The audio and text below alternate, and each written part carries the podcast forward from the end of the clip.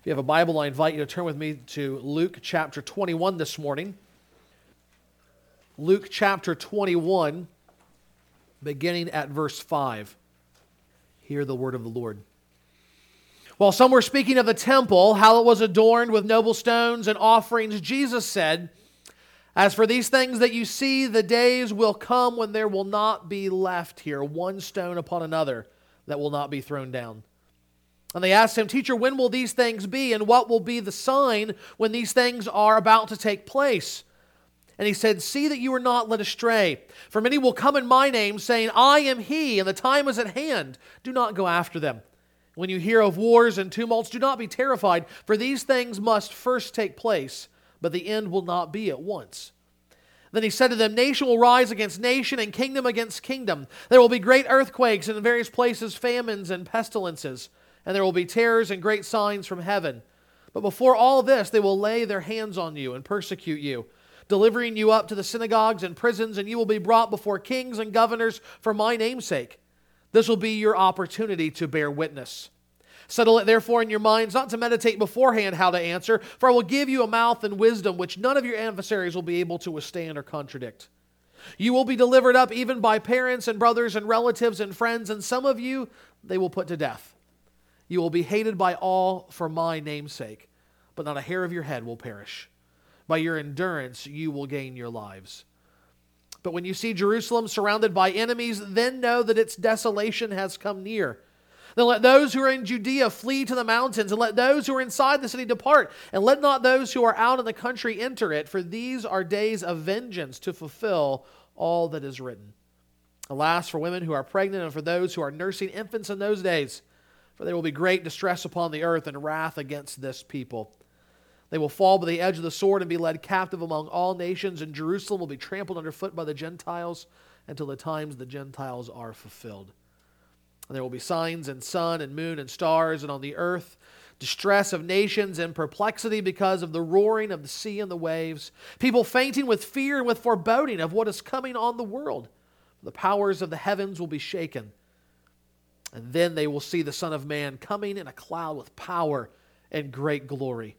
Now, when these things begin to take place, straighten up and raise your heads because your redemption is drawing near.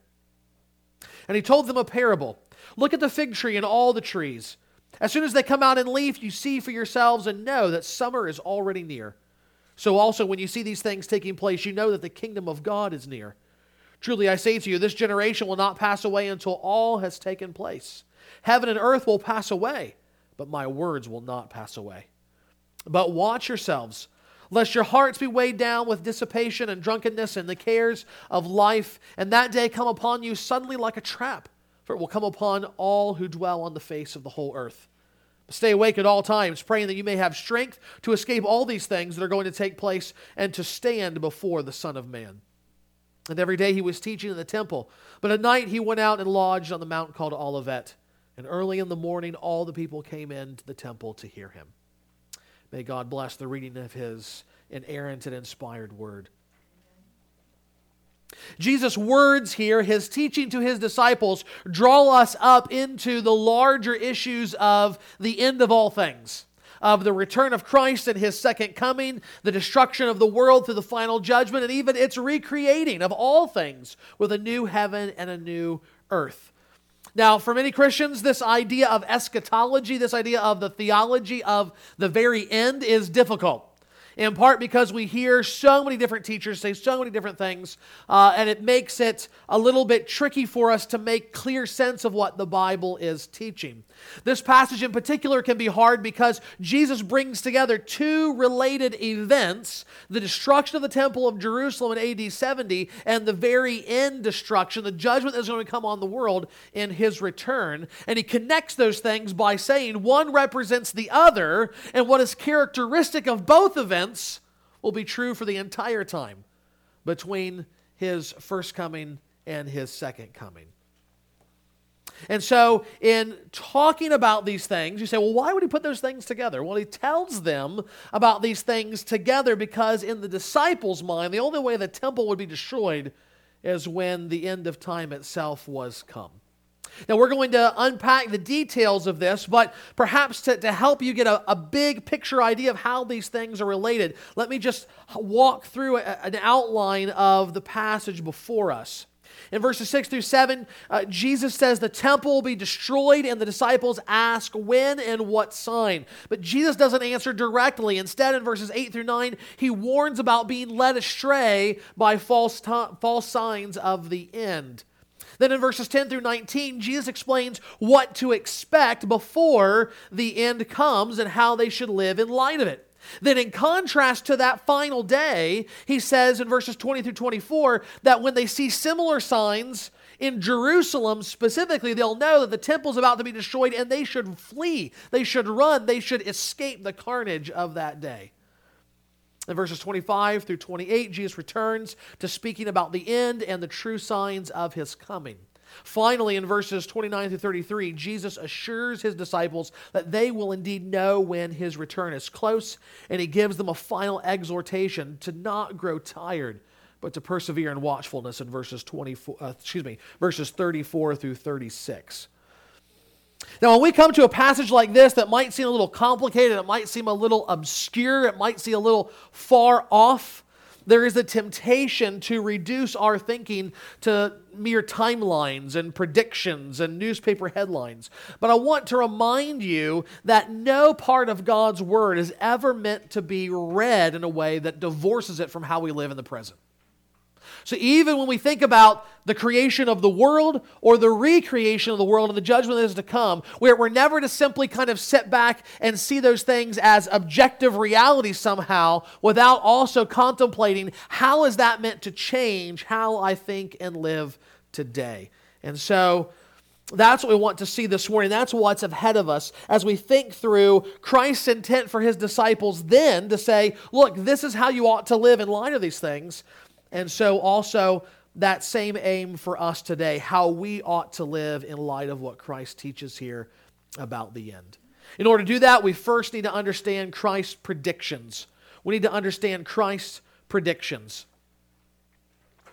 Luke sets the scene for us as we transition from the teaching that has gone on before to what he is going to tell us today by explaining that at this time, uh, Jesus w- w- was kind of done interacting with the, scribes and the Pharisees, and now they're walking around this temple complex. And some were speaking of the temple, I think it being some of his disciples, about how it was adorned with noble stones and offerings. And here we need to remind ourselves about the temple itself. It was rebuilt by Herod finally uh, about 50 years before this. Uh, frankly, for us, it's pretty hard f- to imagine the magnificence that these people were looking at. Uh, it would have been just captivating the, the other day, uh, Al Trimble and I were talking, and one of the things we were talking about was his uh, recent cruise and the, the fact that he was able to see Mayan ruins. They reminded me a lot about the Inca ruins that were scattered around. And for, for me and for him, those are impressive sights. Those are things to, to behold, but they're also ruins. Uh, we are not seeing those structures in the height, the zenith of uh, that uh, culture's empire in all their glory. Think about how much more. I think about those ruins. Think about standing at Machu Picchu and seeing this, this place laid out. What must that have looked like with Incas running around and living there all the time? Well, even more so, uh, the paltry remains of the temple that exists in Jerusalem uh, do not come close to giving us even the hint of the grandeur that these disciples and even Jesus himself would have seen there at the time. Uh, that we, we know from history that large marble foundation stones, 40 foot long, 12 feet high by 12 feet deep, weighing over 100 tons each, were at the bottom of this edifice. You think about how in the world do you move something like that today, let alone back then? But the ancient historian Josephus goes further and actually captures something more of the, the glory of its appearance. He says the, the whole of the outer works of the temple was in the highest degree worthy of admiration, for it was completely covered with gold plates, which when the sun was shining on them glittered so dazzlingly, dazzlingly that they blinded the eyes of the beholders not less than when one gazed the sun's rays themselves. Now, on the other sides, where there was no gold, the blocks of marble were of such pure white that to strangers who had never previously seen them, from a distance they looked like a mountain of snow. It would have been uh, an amazing thing to behold when you think about the size, the scope, the beauty of it. More often, history tells us that though uh, Herod finished that project, the temple itself was never really done in some ways because wealthy patrons, wealthy Jews would often donate uh, gold or precious jewels or, or, some kind of elaborate decoration that would be added into the outside and the inside of the temple complex. So every time you went there, there would be something different. And it's at this point that these individuals, are, I think, are not only admiring the, the, the amazing grandeur of this thing, but even the new decorations that have been put up there. You understand, this was the pride of the Jews. This was the pride of Israel. Not just now, but throughout their history. This was the, the center of life and culture. And Jesus says, Yeah, you see all these stones? There's going to come a day when not one of them is going to be left standing on top of the other. You can imagine the absolute shock of the disciples in hearing that. And so here we need to understand it, part of Christ's predictions, there was an unexpected destruction that was to come. An unexpected destruction. Again, the disciples would have only understood the destruction of the temple at that time coming in the context of an all out war against the Messiah from the Gentile nations. And so they say, Teacher, when will these things be? When is the end going to come? How are we going to know about it? What will the sign be when these things are about to take place? They think he's talking about the end of the world. And they're like, well, when is that going to happen? How are we going to know about it? And what Jesus wants his disciples to understand the destruction of the temple is not going to be the end. There's going to be a lot more that happens after that, as cataclysmic as it is. And yet, it's still important. It's still significant. It is a small picture of what the end will be like. This event characterizes all of the time between Jesus' first and second comings, but it specifically highlights and points forward to what is going to take place at the end.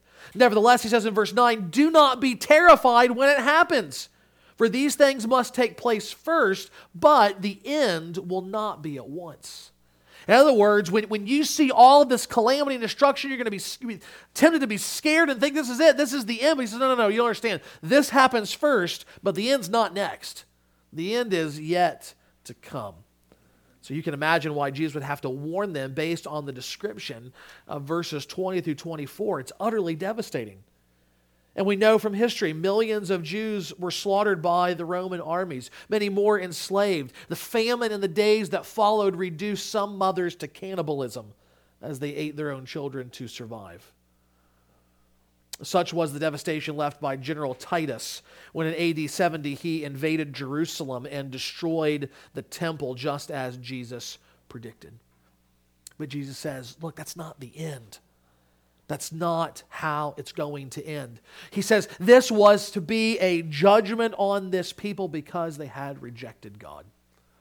And therefore, it echoes the final judgment that is to come, not just on the Jewish people, but on all of the world who would reject God. And that way, this points to the final judgment and it points to the reality that both in this day and in every day until Jesus' return, we will also see a time marked by spiritual deception. By spiritual deception. Jesus says, See that you are not led astray, for many will come in my name, saying, I am he, and the time is at hand, but do not go after them. This is one of the common strategies of Satan to dupe people into following a false Messiah. That was true in Jesus' day when lots of people, uh, particularly uh, militant uh, rebels, claimed to be the Messiah and tried to raise armies to fight the Romans. He said many would claim to be the Christ, but it's not just in Jesus' day. Mean, we can point all through history individuals who claim to be not just the first coming of the Messiah, but now that Jesus had came, now that he had won atonement on the cross and he raised back to the Father and promised he would return to be that second coming of Christ. In fact, just in the last 60 years, think about names like Sun Myung Moon and David Koresh and Jim Jones, all cult leaders who claim to be the Messiah returned to the earth. Jesus said it would happen just a few decades after he left, and it continues on even till the present day. The third thing that we see of these times marked by not only the, the destruction of the temple in the end, but all of this interadvental age is by a theme of painful tribulation. Painful tribulation. In verse 10, Jesus says that before he returns, nation will rise against nation and kingdom against kingdom. There will be great earthquakes and in various places famines and pestilences. And there will be terrors and great signs from heaven. But before all this, they will lay up their hands on you and persecute you, delivering you up to the synagogues and prisons, and you will be brought before kings and governors for my name'sake. Jesus makes it clear that anyone who will follow him as a disciple will not have an easy life. If you became a Christian because someone promised you all your problems would go away, everything would be great, that when tribulation comes, God will eject his people from this world, you were sold a lie. That, that is not what Jesus says here. Just the opposite. All from the time that he leaves his first apostles all the way up to the day of his return, his people will experience tribulation and persecution. Jesus is the Savior who will forgive you and cleanse you of all your sin. He will bring joy and delight to your soul. But He is also the King who is despised and rejected by this world. Therefore, all of His followers will likewise be ultimately despised and rejected. And in this age of last days, not just like the last days right before Jesus comes, the New Testament says that, that from the moment Jesus ascended, he inaugurated the last days. You think about how Paul uses that term in his letters. He says, In these last days, it's the same phrase, the same, the same words that he uses to talk about the return of Jesus. And so, from the day that Jesus' foot left Galilee and went back up to heaven to the day that his foot comes back on the Temple Mount in Jerusalem. We're in the last days. And all this time will be marked by pain and suffering for his people. In fact, part of what makes it so painful, he says, is that even those that we love and care for will betray us. In verses 16 and 17, he says, You will be delivered up even by parents and brothers and relatives and friends, and some of you they will put to death. You will be hated by all for my name's sake. Even our family and friends will hate us and betray us. It's a sobering thought. And we'll talk about how we ought to respond to that in just a few minutes. But pulling back from the immediate text a little bit, what I want us to understand is that what we see here again is not anything um, that we shouldn't already know about as God's people. Uh, just a few years after Jesus first preached these words, first in 1 Peter 5, the apostle gives us kind of a summary of all these things, of what we should expect in the Christian life. And he describes Satan as our great enemy, like a lion on the Serengeti looking for its next dinner. So, looking for God's people to feast on. Because he hates Christ, he hates those who call themselves by the name of Christ. And the entirety of this age is characterized by our enemy warring against us, against the church and the advancement of Christ's kingdom. But the irony is, he's already lost that war. He's already lost that war. He may rage and threaten and kill, but the war is already won. This is why Jesus predicts not just the difficulties that lie ahead, but he also predicts and reminds us of the reality of our glorious redemption. This is the fourth thing that we see in his predictions our glorious redemption. Now, I've used before the illustration of World War II in describing these realities, and I'll do it again this morning in part because it's such a great illustration and because I couldn't think of anything else. Some of you may not have heard it before or may not be World War II buffs, and so it may be fresh to you, but historians almost universally agree that when the Allies invaded France in the D Day invasion, World War II was essentially done. If we were successful on that day, there wasn't any way the Axis powers could actually come back from defeat. It was all over from them. But that didn't stop them from trying. That didn't stop them from trying to fight back. And in fact, what became known as the Battle of the Bulge, the Germans tried to break through the Allied lines in a surprise blitzkrieg attack. And to some degree, they almost succeeded. In fact, our line that should have been a, a normal kind of uh, sloping line, if you were from a bird's eye view, began to bulge in the middle. Thus the, the name, as the, as the Axis powers pounded and pounded and pounded. And virtually all of the men that were in the center of that line died and gave up their lives, holding the line until reinforcements could come and shore it up and defeat Hitler in that day. The war had been won on D Day, but the Battle of the Bulge was the single bloodiest battle that the U.S. Army has ever fought in a single engagement. Over 100,000 casualties in one battle. Now we compare that to what Jesus is saying here. The reality is, on the cross, we've had our D Day we've not stormed the beaches of Satan's strongholds, but Jesus has stood in our place. He has been our David who runs out for the enemies. Uh, uh, the, uh, for, for, he runs out for the, the, the army of Israel to defeat Goliath single handedly. He has stood in our place. He has borne the wrath of God and therefore defeated Satan, sin, and death itself for us. But that doesn't stop Satan from raging that doesn't stop him from slaughtering our brothers and sisters in North Africa. He is still fighting, but nothing can prevent our salvation. Nothing can prevent their salvation. Jesus says in verse 25, There will be signs in the sun and the moon and the stars, and on the earth distress of nations and perplexity because of the roaring of the sea and the waves. People fainting with fear and with foreboding of what is coming on the world. For the powers of the heavens will be shaken.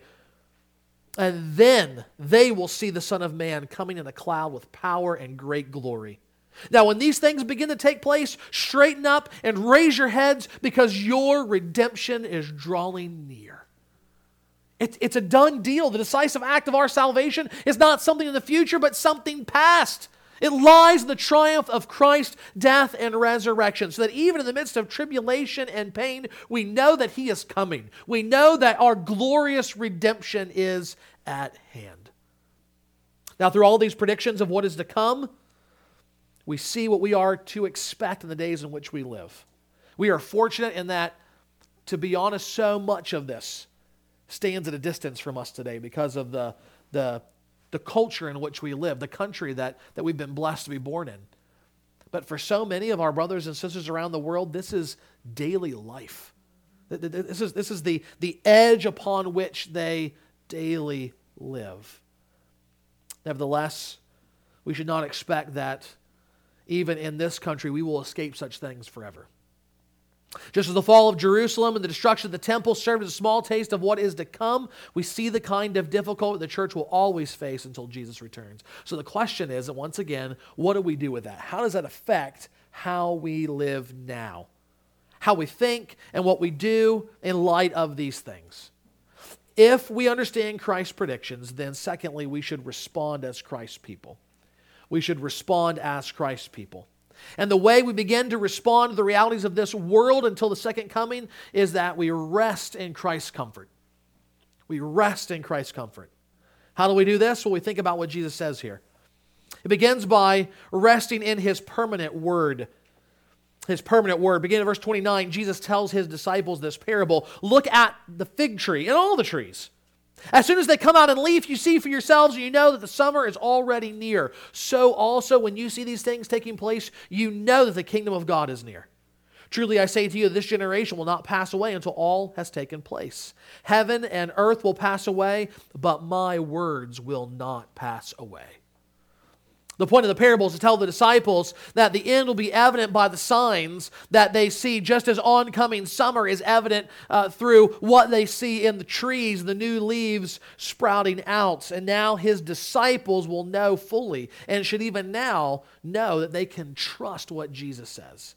They can take comfort in the reality that he is right because his word is permanent. Heaven and earth creation itself will one day pass away, but not the words of Christ.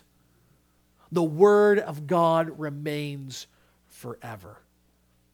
Now, does that sound familiar? Because God says something very similar in Isaiah 40 that the flowers may fade, the grass may die, but His Word stands forever. So think about even now what Jesus is claiming for Himself. He is not just the Messiah, He's not just the Savior, He's God in the flesh. He is God, the everlasting Son. And so we can trust and take comfort. We can rest in the ongoing authority and assurance of His Word. Think about what He promises His people in that everlasting Word. To those who believe Him, He promises endless comfort and protection in the midst of all the things in this world. Those promises likewise will stand forever. So, on your darkest day, you do not need to worry that somehow God has forgotten you, that somehow the promise is not real. No, Christ assures us take comfort, rest in this fact my word is forever.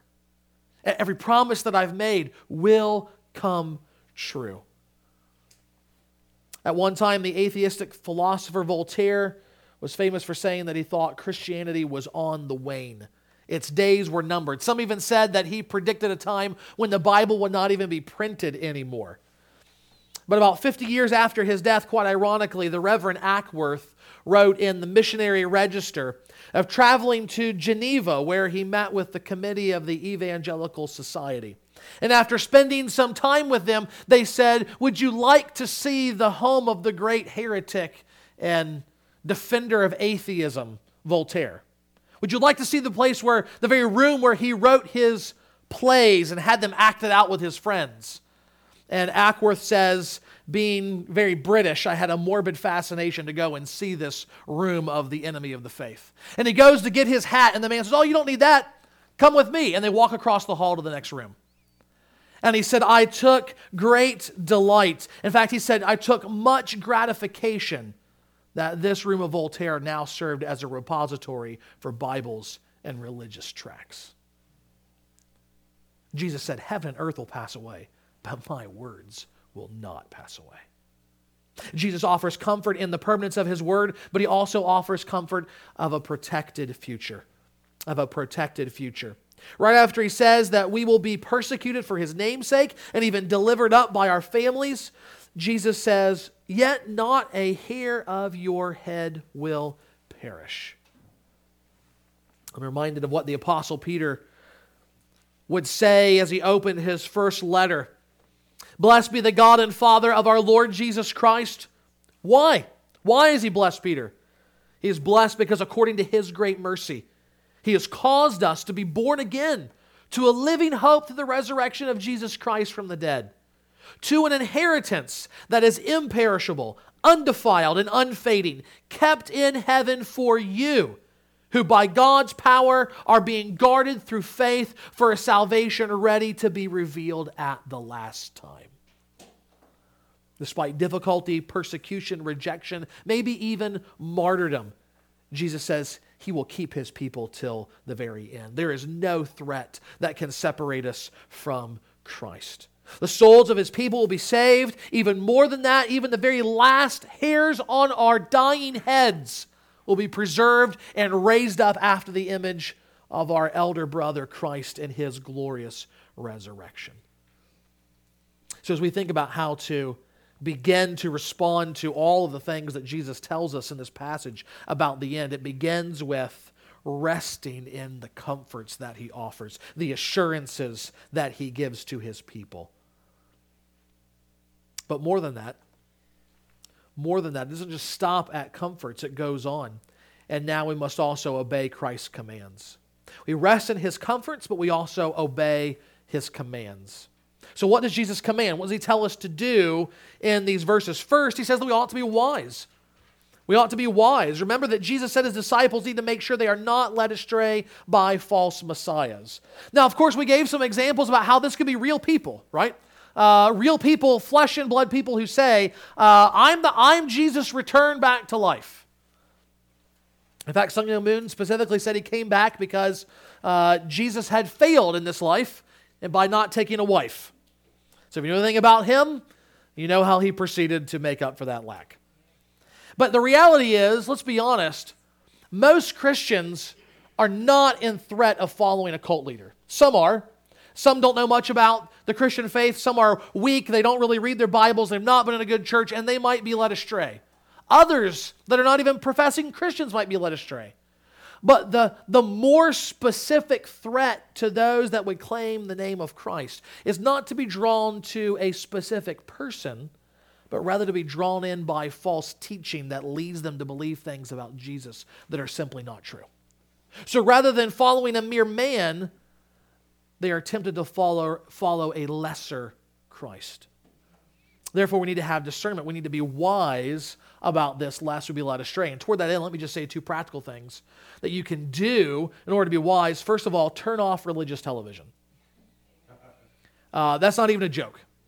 I mean, there are some good there are some good people on there, but they're outnumbered by like 10 to 1 by false teachers and, and flat out kooks.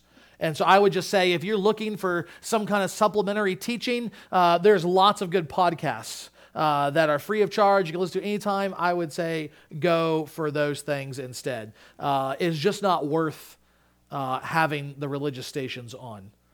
Second, more positively, read your Bible. I mean, if you want to know who Jesus is, read what he said to his disciples. Read about the things that he did. Read about how the apostles preached his life and his ministry and how they explained who he was. Then, as you read the Old Testament, read it in light of the saving work of Christ. The First thing we ought to do, according to Christ's command, is to be wise. Secondly, we need to bear witness for him. We need to bear witness. I love what Jesus says in verse 13. He says there's going to be wars, there's going to be persecution, you're going to be handed over to hostile authorities. And we think, I do not want that. I am afraid and I'm going to go hide. I'm going to run for the hills or get in a bunker. But then what does he say in the very next verse?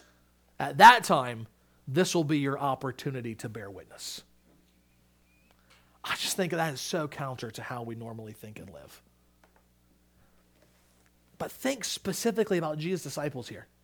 I mean, these guys especially are kind of podunks, right?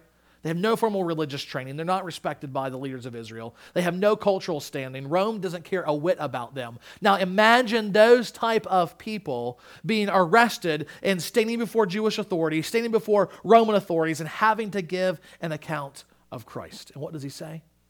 He says, Now is your time to bear witness when these things take place. More than that, he says, Remember, I'm going to be with you and I'm going to help you. Verse 14, settle it therefore in your minds not to meditate beforehand how to answer, for I will give you a mouth and wisdom which none of your adversaries will be able to withstand or contradict. Jesus says, I'm going to be with you, and everything that you've learned about me, everything that you believed about me, is just setting up there, uh, stewing in your mind, in your heart. And when you are taken captive for those things and put on trial, have no fear. This is going to be your time to bear witness, and I'll actually give you the words to say. I will put those words in your mouth. And the most beautiful thing is that in, in the Gospel of Luke, part two, called Acts, we see Jesus doing this very thing. Peter and John hauled before the Jewish authorities in Israel, say, Don't preach Jesus. They say, Sorry, you have to kill us first. Uh, we have to obey God rather than man. We're going to preach. And they literally are pulling their hair out, frustrated. Stephen confronts the most learned religious leaders in Israel and out preaches them all. I mean, you think about this. Guys that have spent their whole life, these are like the PhDs of seminary graduates in the, in the day. And yet, Stephen, this mere deacon, as it were, begins preaching this sermon that just boggles their mind. And Luke says, none could refute him. And it leads to his martyrdom. Paul likewise goes from synagogue to synagogue, from, from Gentile town to Gentile town, Roman colony to Roman colony, and eventually gets arrested for disturbing the peace and yet he keeps talking, he keeps bearing witness, he keeps preaching the gospel of a man who died and was raised back to life because he was God in the flesh. He is Lord, not Caesar, a message that he even preaches in Caesar's household. Why? Because Jesus is with him, giving him the words to say that he might bear witness.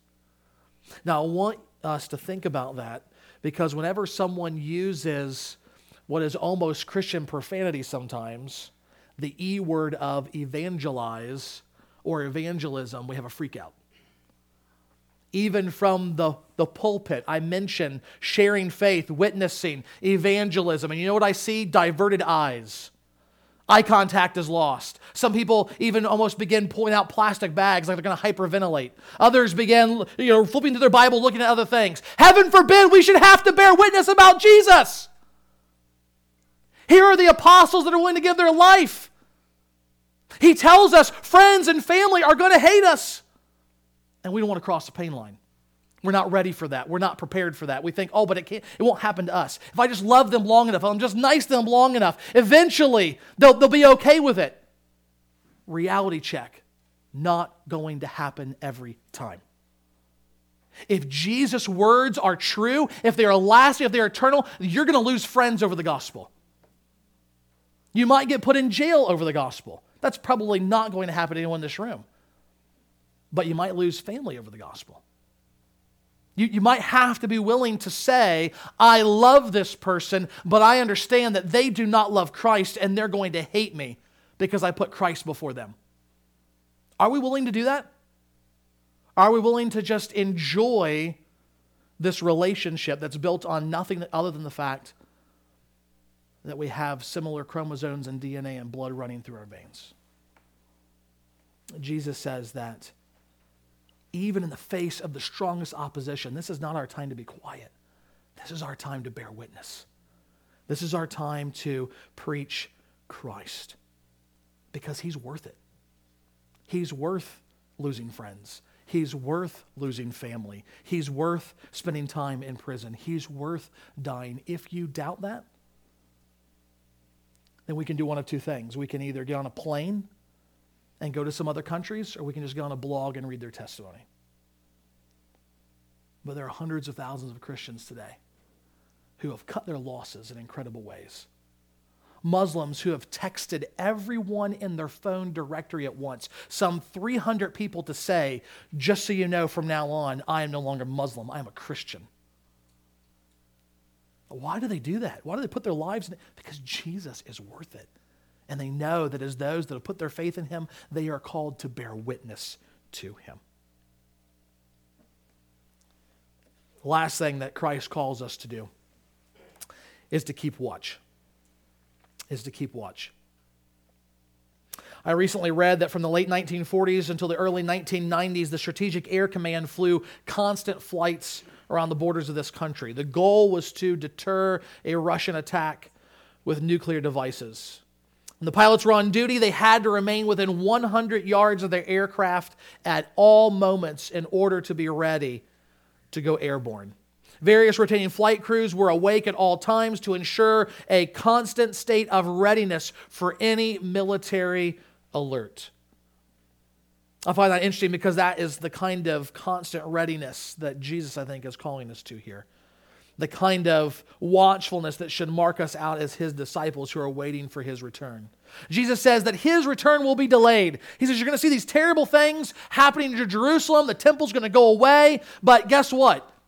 It's not time for me to come back yet. It's going to be a while. And I think the greatest temptation for us, the biggest difficulty, is fighting against the, ten- the tendency to grow careless and indifferent. Jesus' return, sure, I believe that. When's it going to happen? I don't know. Doesn't matter.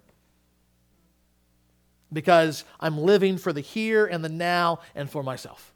That's the temptation to, to, to have orthodox beliefs that are completely divorced from the priorities of our life. And so we are tempted to grow comfortable in this world rather than expectant for Jesus' return. This is why he says in verses 34 and 35 Watch yourselves, lest your hearts be weighed down with dissipation and drunkenness and cares of this life, and that day come upon you suddenly like a trap, for it will come upon all who dwell on the face of the whole earth. He says, in order to stay awake at all times, we ought to be praying that we may have strength to escape all these things that are going to take place and to stand before the Son of Man. That escape is not escape as if somehow we're not going to get caught up in the destruction, but rather the escape of dissipation, the escape of drunkenness, the escape of carelessness in the Christian life. Pray for grace to stand firm, to stay steady, and to be watchful